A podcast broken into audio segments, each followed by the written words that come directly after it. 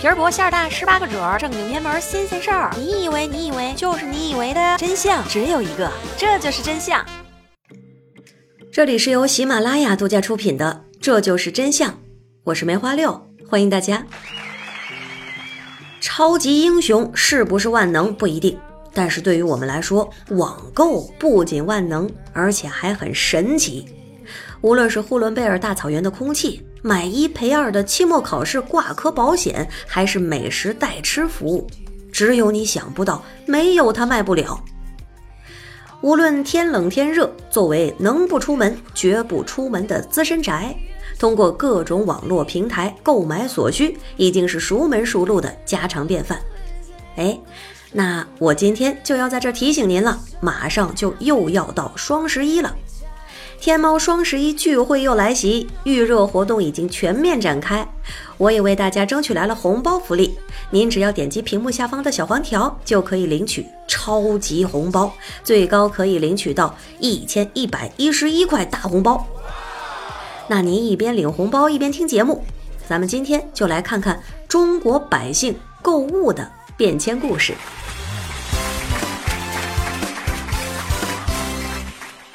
咱们现在的生活简直是太便利了，买买买可以二十四小时全天候操作，全品类覆盖的时代，没有什么是手里的手机下单解决不了的。足不出户三天三夜，照样是吃饱喝足。不过回头看看父母那一辈，他们不能认同宅人一族的生活模式，这也是基于他们成长的社会土壤和购物方式，实在是与咱们天差地别。在计划经济时代，人们想要买东西，只能是通过供销社凭票购买。就算是有钱，没有票也买不到商品。逢年过节，各地的供销社门前就会簇拥着一大批买东西的人。人们抄着袖筒，跺着脚，在冷风里一站就是几个小时，经常是天不亮就起来排队了。从上世纪五十年代，咱们国家第一张粮票的发售开始。咱们的父辈、祖辈们就进入了没有票寸步难行的时代。那个时候的粮票上标注了具体的公斤数，在那个物质匮乏、民用短缺的年代，老百姓们买什么、吃什么、吃多少，都是按照国家计划分配的，人们还基本没有太多的选择权。六十年代的时候，全国饥荒时期，肉的定量是一少再少。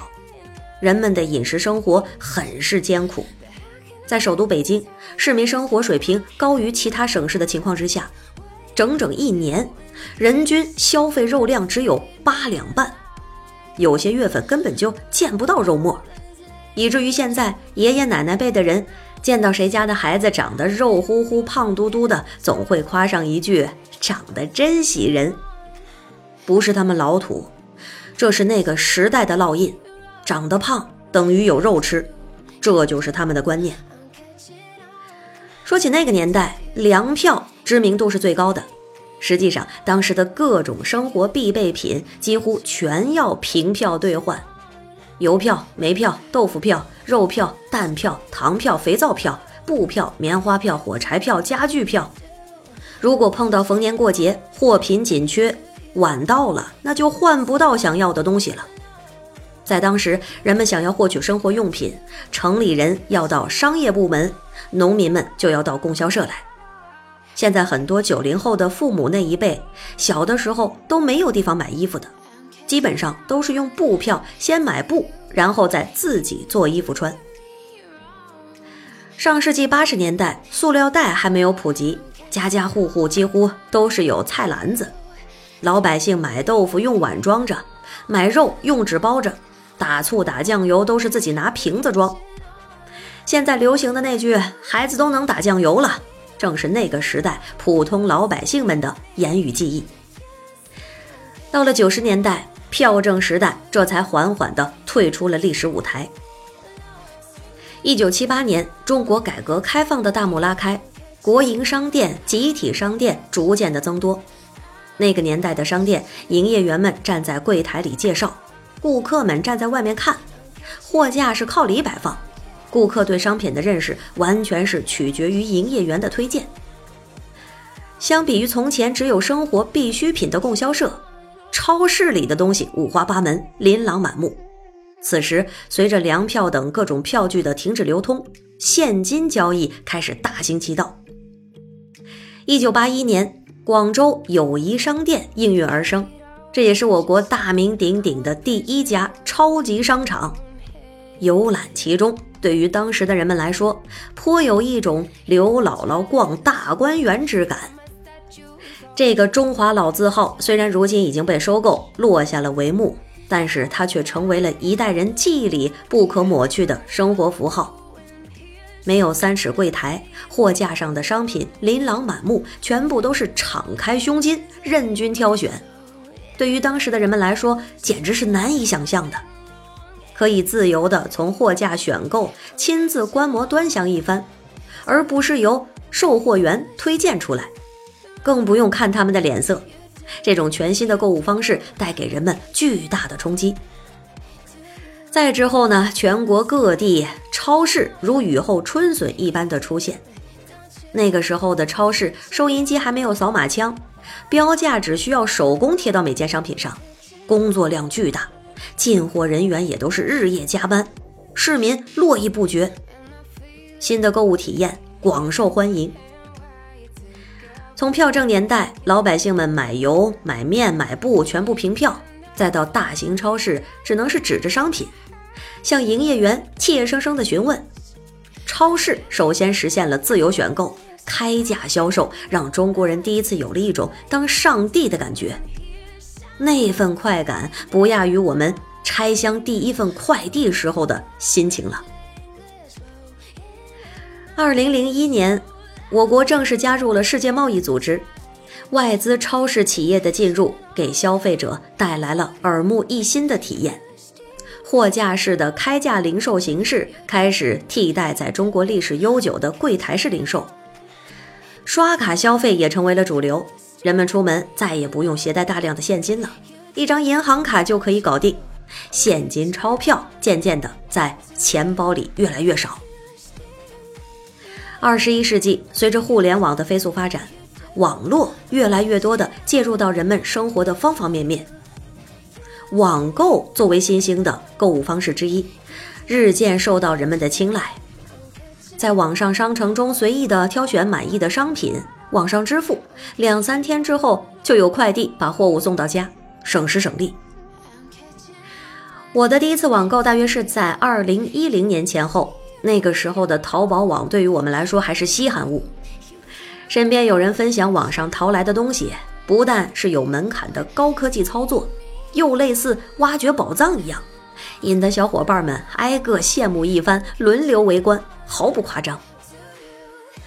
淘宝的前期交易方式呢，还要通过优盾，需要注册、认证、绑定、登录网上银行等等等等。当年买一件商品花上的功夫，现在买十件都够了。不得不说，网购的变迁史。对于用户而言，就是一个化繁为简的过程。技术的升级赋予了我们越来越优越的用户体验。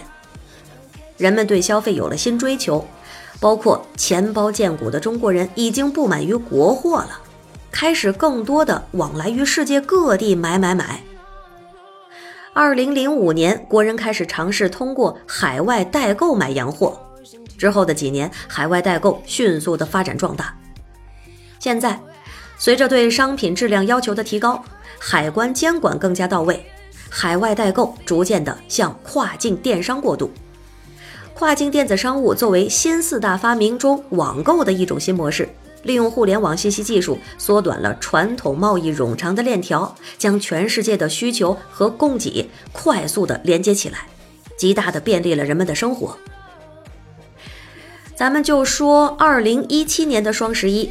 根据阿里巴巴的数据，有二百二十五个国家的地区和人们参与了这场购物狂欢，总共产生了八点一二亿物流订单。而双十一当天售出的商品覆盖全球五十二大核心商圈，超过一百万家商家。通过跨境电商平台，消费者和商家真正实现了买全球、卖全球。